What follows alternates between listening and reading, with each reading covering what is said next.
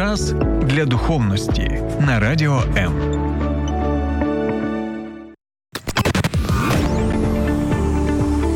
Біблія під іншим кутом. Програма «Сторінками Біблії» з пастором Сергієм Наколом. Ісус хрестився в річці Йордані. Що це було? Ви можете запитати мене, і це дійсно цікаве таке привітання.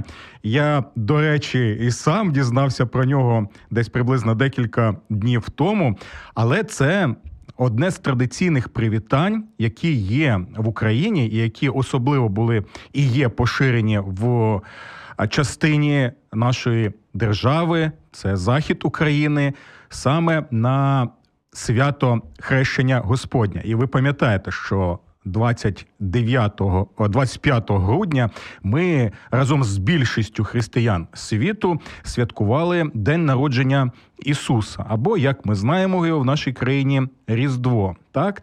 І якщо ми вже святкуємо Різдво двадцять п'ятого грудня, то е, цілком логічно, що тоді і усі наступні дати, так, церковного року і всі ті свята, які відбуваються, вони також саме прив'язані до двадцять п'ятого грудня. Але якщо це так, то це означає, що тоді, восьмого грудня, тобто вчора, то восьмого січня, тобто вчора, ми святкували таке свято, як Хрещення Ісуса Христа. І ось традиційно можна вітатися тоді, яким саме чином Христос охрестився в річці Йордані, або можна, як ми вітаємося в нашій церкві, там, де я служу пастором, Христос охрестився, славімо Його. І сьогодні в нашій програмі ми з вами будемо розмірковувати, а для чого саме хрестився Ісус Христос, так? Бо,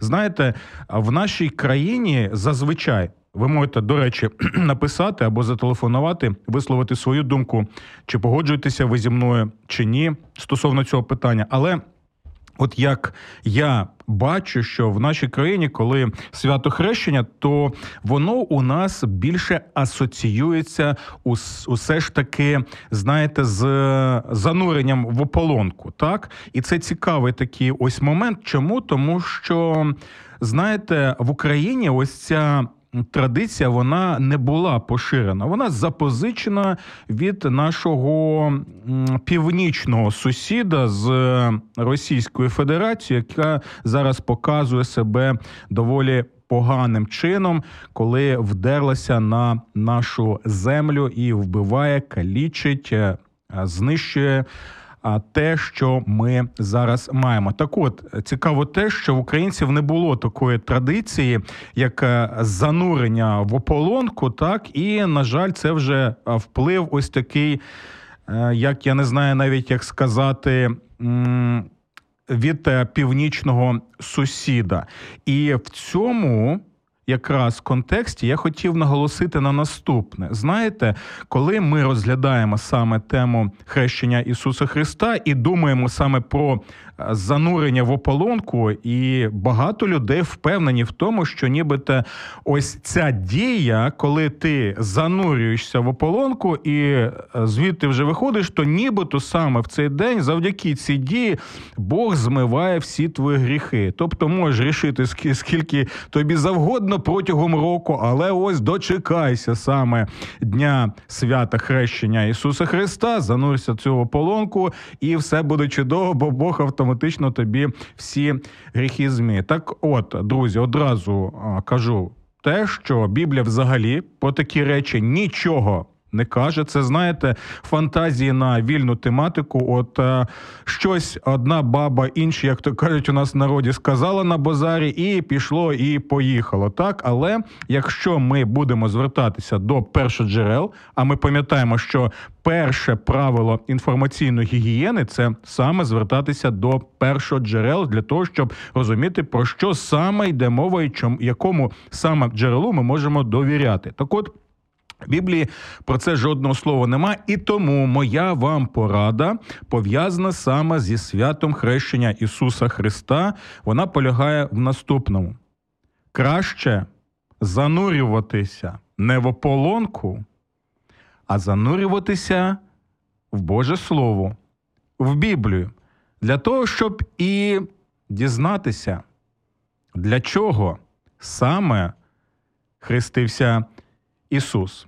І я дякую, що ви з нами зараз, і якщо вас зацікавила ця тема, я впевнений, що вона вас зацікавила, бо тема а, доволі актуальна, і ви побачите, яким саме чином вона актуальна для нас, сучасних українців, як вона пов'язана з нашою долею, з нашими відносинами з Богом і з тим, що саме відбувалося в ті часи, коли Ісус прийшов до річки Йордана, так, і хрестився там для якоїсь конкретної мети. Тому долучайтеся до нас, пишіть свої коментарі, свою думку стосовно того, як ви думаєте, чому саме Ісус хрестився. І таким чином ми зможемо з вами краще тоді розглянути цю тему. І я нагадую, друзі, про те, що ви можете як долучатися до прямого етеру на моїй сторінці на Фейсбуці Сергій Накол, так, і прямо зараз вже можете писати або ставити вподобайки, серце можете надсилати, там писати, звідки ви, так, для того, щоб у нас був кращий інтерактив. А також ви можете телефонувати до нас, до студії наживо, і номери телефонів ви можете побачити у нас на екрані.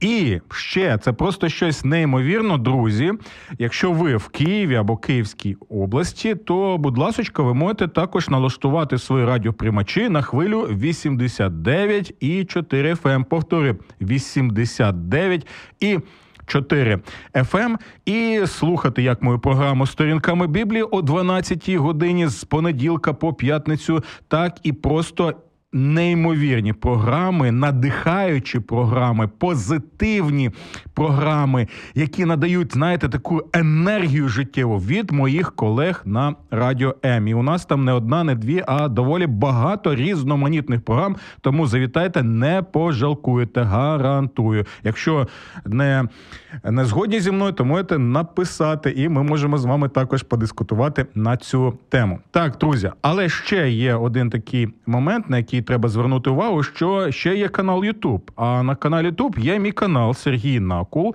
і там ви також можете долучатися до обговорення усіх цих питань і дивитися наші програми. Там вони всі є. Тому запрошую або на Facebook, або телефонуйте нам до студії, або налаштовуйте на вісімдесят дев'ять і чотири еф ем в Києві, Київській області, або завітайте на Ютуб. Але ще одне, друзі, от це цікавий момент, що я отримую від вас відгуки і повідомлення також із деяких інших областей. І навіть от я недавно отримав від одного з наших захисників України з а, Сходу України, так, відгук про те, що він слухає саме в еф ем-форматі мою програму «Сторінками Біблії». Це чудово, коли у нас є така можливість і у нас є такі технічні засоби для того, щоб дійсно ми могли слухати актуальні такі речі і важливі для нас, для сучасних українців, які ми можемо знайти в неймовірній книзі, надихаючій книзі, в якій ми бачимо саме Господа і Спасителя світу Ісусу Христу.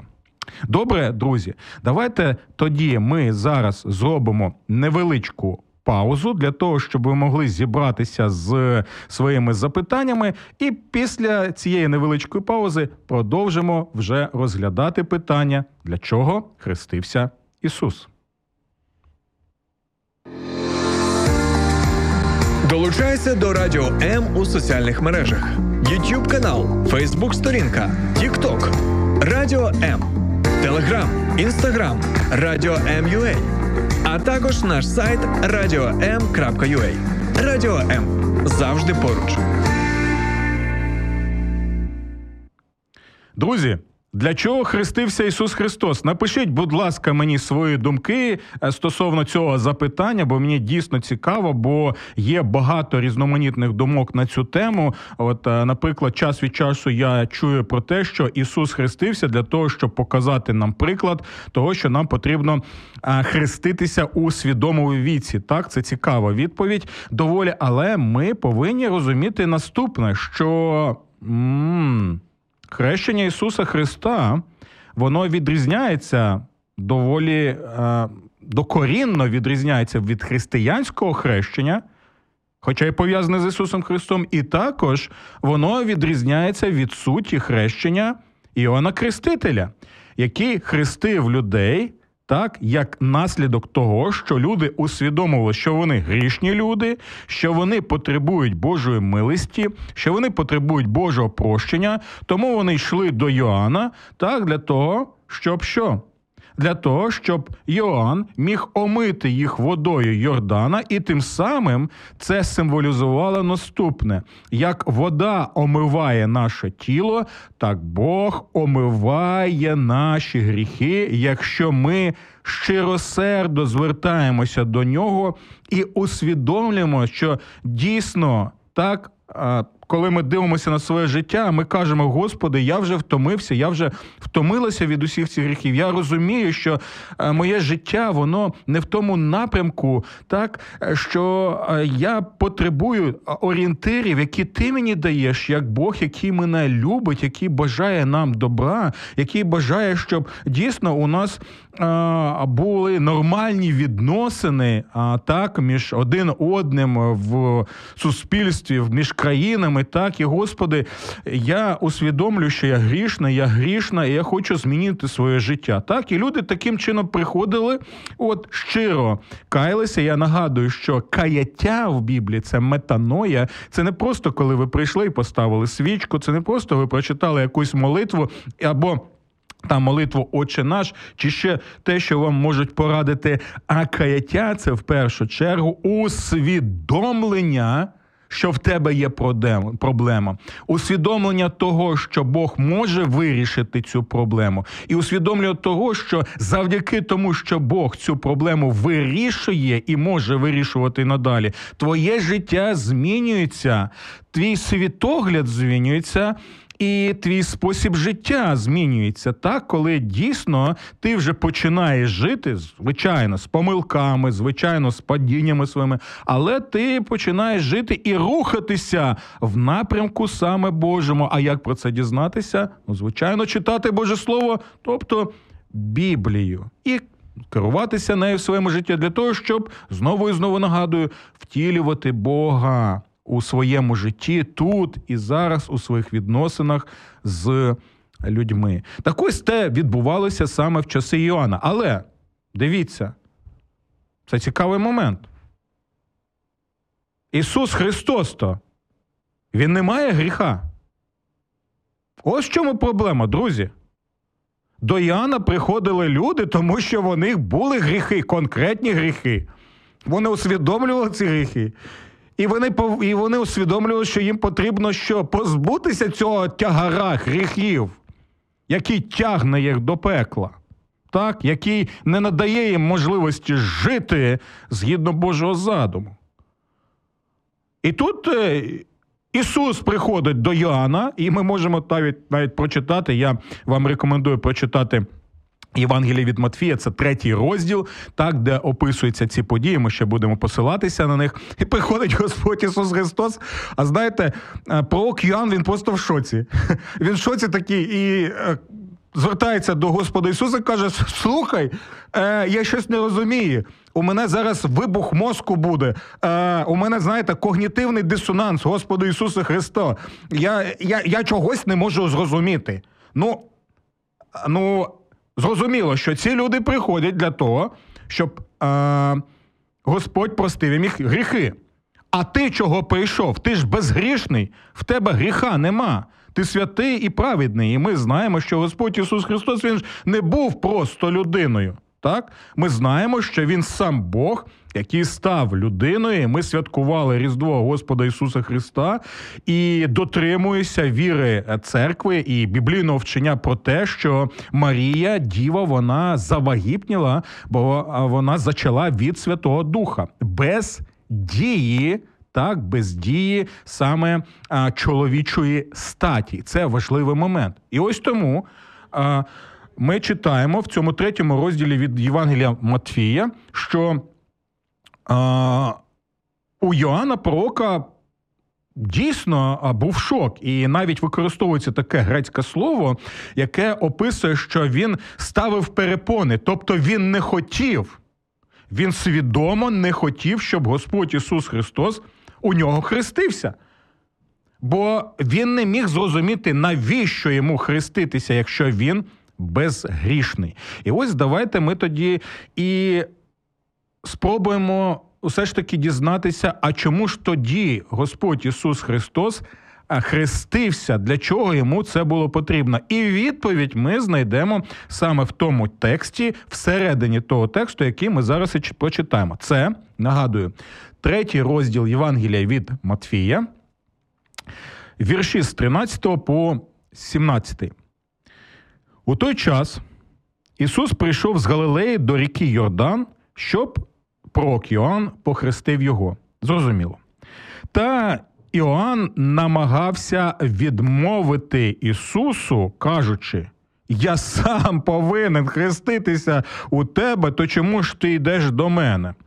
І відповів Ісус: «Нехай так буде, бо належить нам виконати усю правду Божу». Почули ці слова?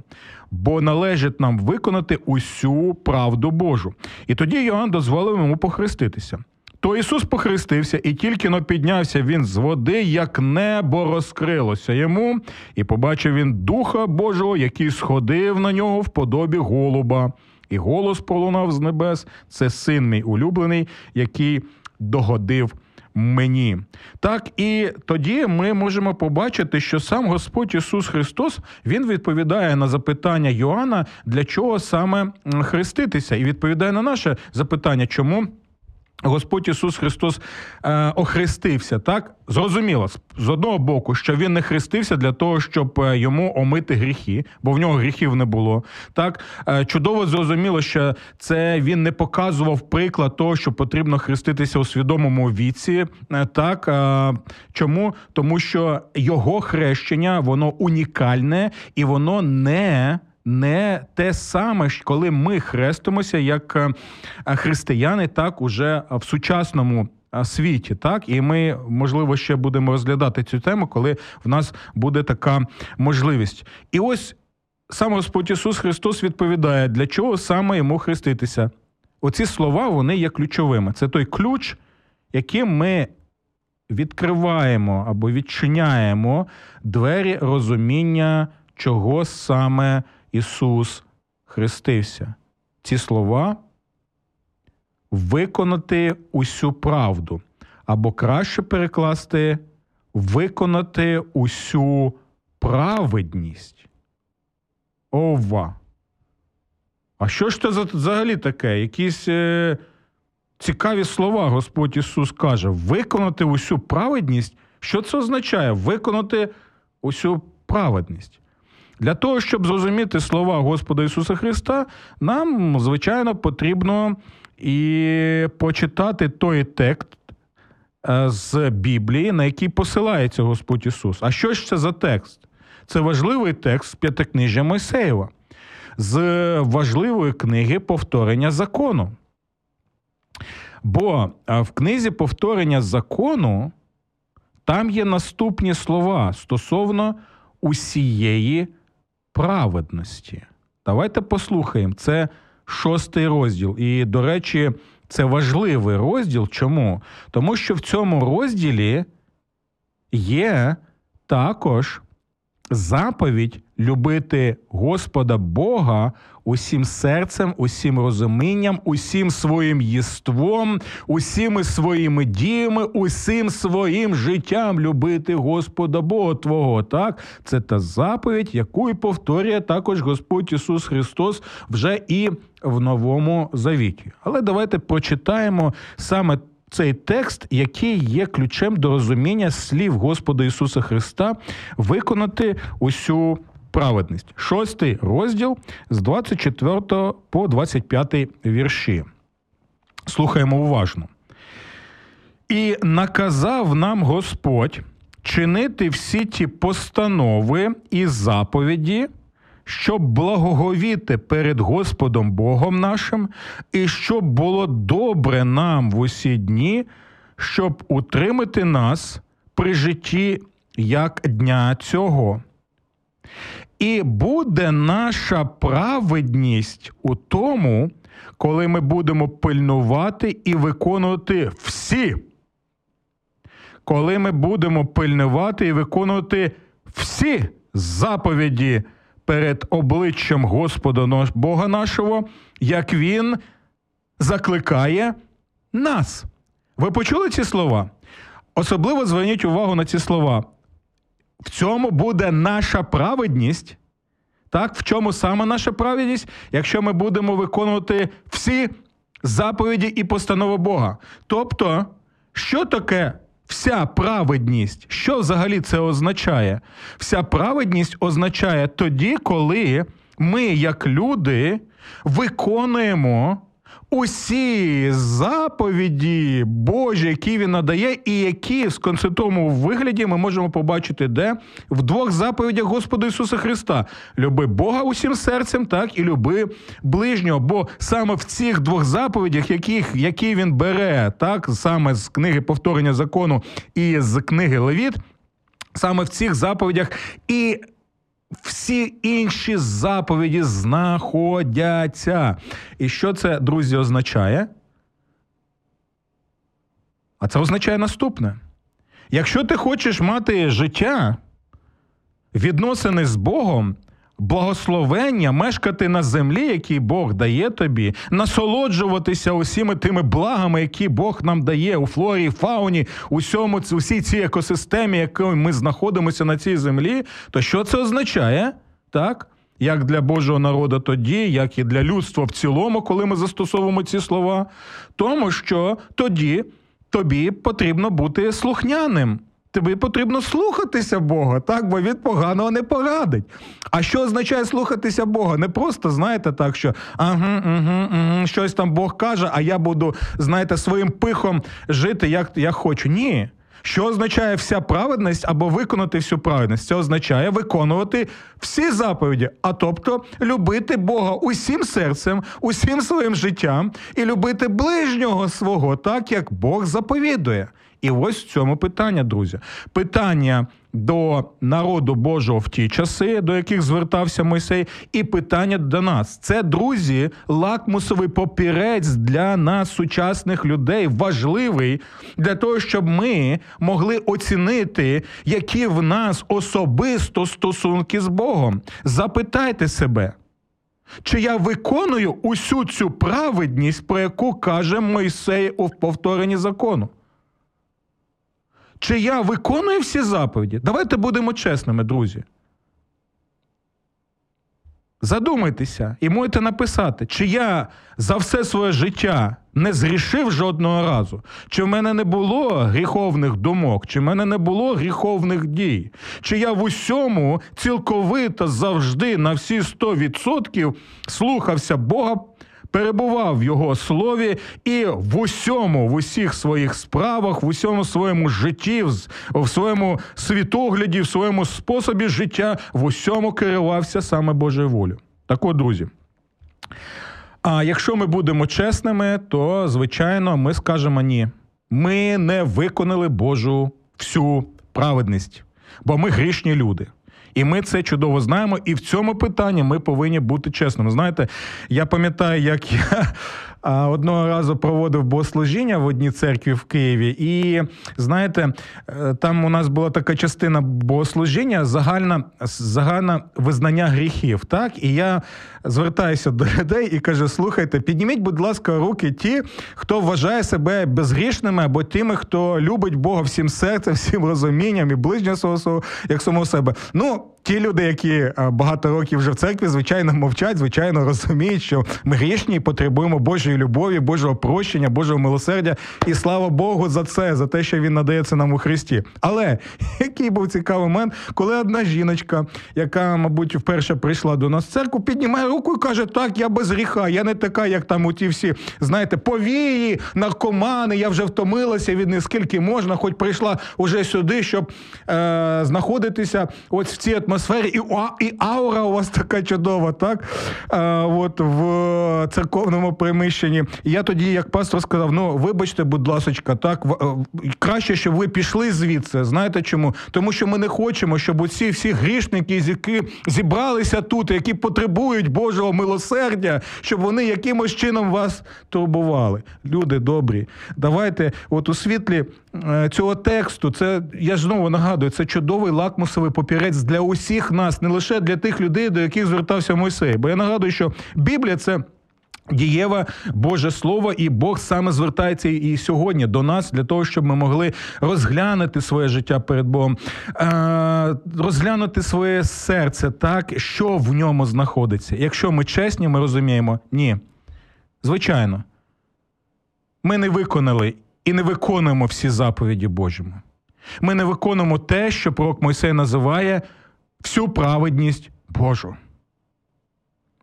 І ось чому ті прості люди, які приходили до Іоанна Хрестителя, вони цю істину усвідомлювали, що ми не виконуємо усю праведність Божу.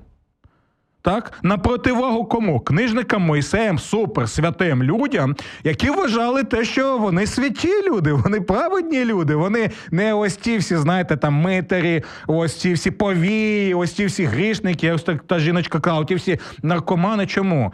Бо тому що ті люди, які вважали себе святими і праведними, вони себе порівнювали з ким?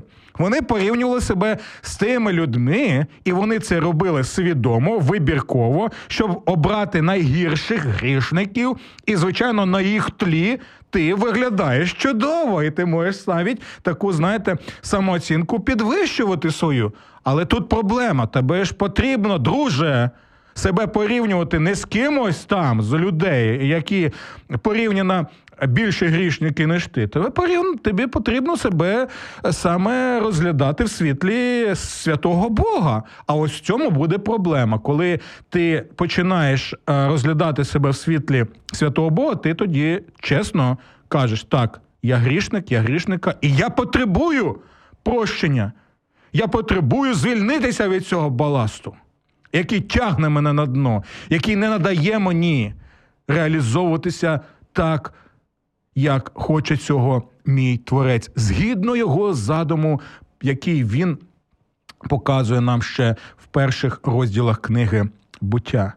І ось, друзі, коли тепер, дивіться, Йоанн а, каже, Господи, так, я не буду тебе хрестити, це ти мене повинен хрестити, так? Господь і каже ось цю фразу, посилаючись саме на слова Мойсея, що залиш це, друже, потрібно нам виконати усю праведність. Що він має на увазі? Він має на увазі, що прийшов Господь Ісус Христос, так? Як хто? Як Син Божий, бо е- голос з неба який був, що це Син мій улюблений, так? Який прийшов для чого? Для того, щоб виконати усі заповіді, усі постанови Божі цілісно, в усій повноті. І чому це важливо? Тому що якщо ми не можемо їх виконати, так, особисто, то ми можемо тоді що? Надіятися на кого? На Ісуса Христа, який виконує усі ці постанови, усі ці заповіді. Тому чому? Тому що той, хто виконує всі ці заповіді і в ньому нема жодного гріха, у тому, що є, у тому є життя або життя вічне. Але якщо я особисто не можу їх виконати, то на кого мені потрібно надіятись? Кого мені потрібно тримати за руку? Кого мені потрібно хапати? За кого мені потрібно триматися? За Господа Ісуса Христа. Так? І тому що ми можемо побачити? Люди приходили до Йордану, і дивіться, вони приходили до Йордану, щоб а, в водах Йордана їх гріхи були омиті. Христос заходить в води Йоанна, щоб забрати наші гріхи і омити нас тепер вже не символічно водою, так, а йорданською, а омити нас своєю кров'ю, які, яку він пролив на Голгофському хресті. Ось, друзі, яким чином сам Господь Ісус Христос відповідає, для чого саме він був охрещений. І давайте зараз зробимо маленьку паузу для того, щоб ми могли зібратися з думками, ви могли написати свої коментарі або запитання, і тоді повернемося для того, щоб продовжити наш розгляд.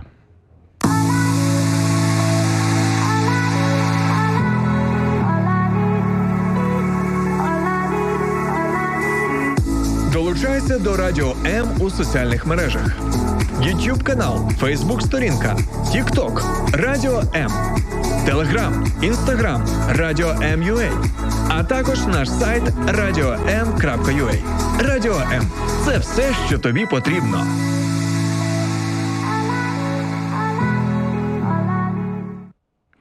Ну що, друзі, ми продовжимо розглядати таке е, запитання, і ви вже побачили, що воно актуальне для усіх нас, так, запитання саме хрещення Господа Ісуса Христа. І ми вже побачили, що сам Господь Ісус відповідає, для чого йому потрібно було хреститися, для того, щоб... Так, він міг виконати всі ті заповіді і постанови, про які казав ще Мойсей, для того, щоб показати, що він слухняний син Божий, так, на відміну на, від нас, так, і який виконав всіх, і завдяки йому, завдяки його послуху, завдяки тому, що він зробить, ми могли тоді надіятися на нього, триматися його, і в ньому тоді і отримувати вічне життя, про яке скаже Слово Бога. А є також ще одне тлумачення, чому Господь Ісус Христос хрестився. Це тлумачення нам надає не хто інший, як один з учнів Ісуса Христа, апостол Петро. І ось що він пише.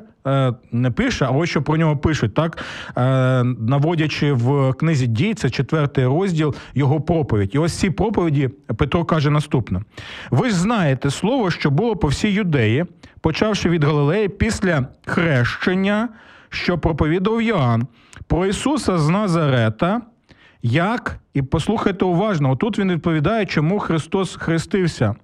Як помазав його Бог Духом Святим і силою, і який ходив, роблячи добро та зцілюючи всіх підневолених дияволом, бо Бог був з ним. Ви почули це? Чому Ісус Христос був охрещений? Тому що в той момент, що відбулося? В той момент відбулося помазання Ісуса Христа на те, що ми називаємо месіанське служіння. Я знову нагадую, що багато людей думають, що Ісус – це ім'я, а Христос – це фамілія. Це не так. Христос – це титул. І він означає, що помазаник. Хто такий помазаник? Це були царі, це були священики, це були пророки, коли брали олію, так і е, наливали цю олію на голову їм, і таким чином, що вони е, були, так можна сказати, ратифіковані, так, вони е, вже отримували офіційний статус того, що це людина дійсно цар, це людина дійсно священик, або ця людина дійсно пророк. Так от, що ми бачимо? Петро каже, що в момент, коли Дух Святий сходить на Ісуса Христа, в цей момент відбувається що?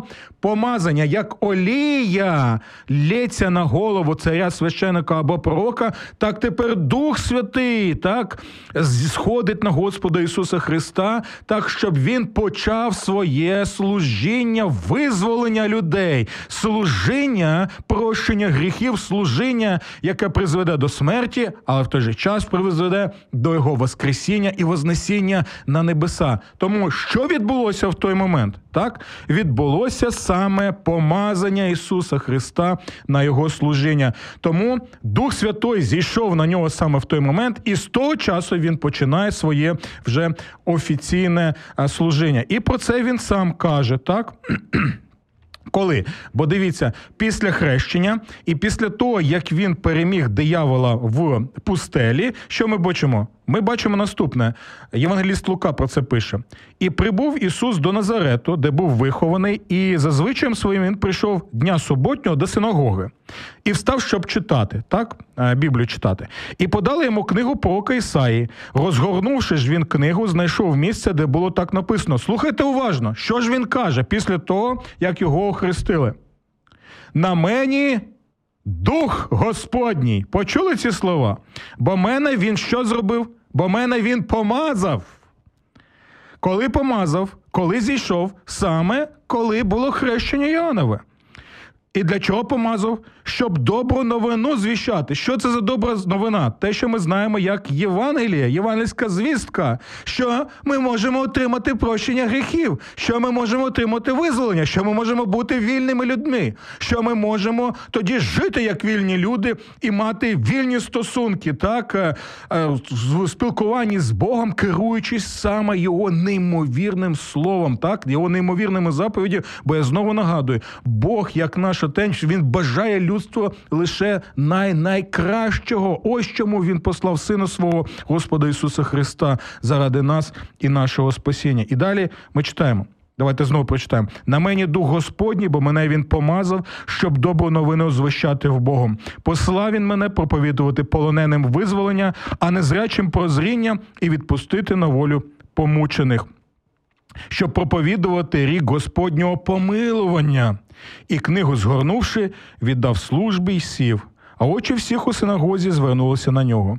І почав він до них говорити: сьогодні збулося писання, яке ви почули». Тобто і сам Ісус Христос показує, що в той момент відбулося що? Помазання його на служіння. На служіння звіщати гарну новину, яка вона?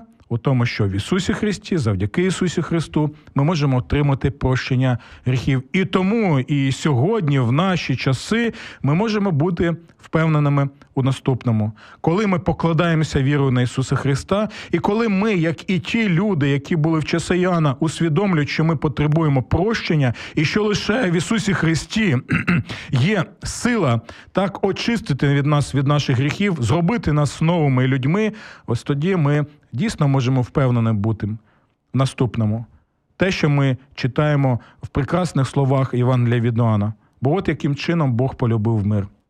Світ, що кожний, хто вірою покладається на нього, не загинув, але мав життя вічне.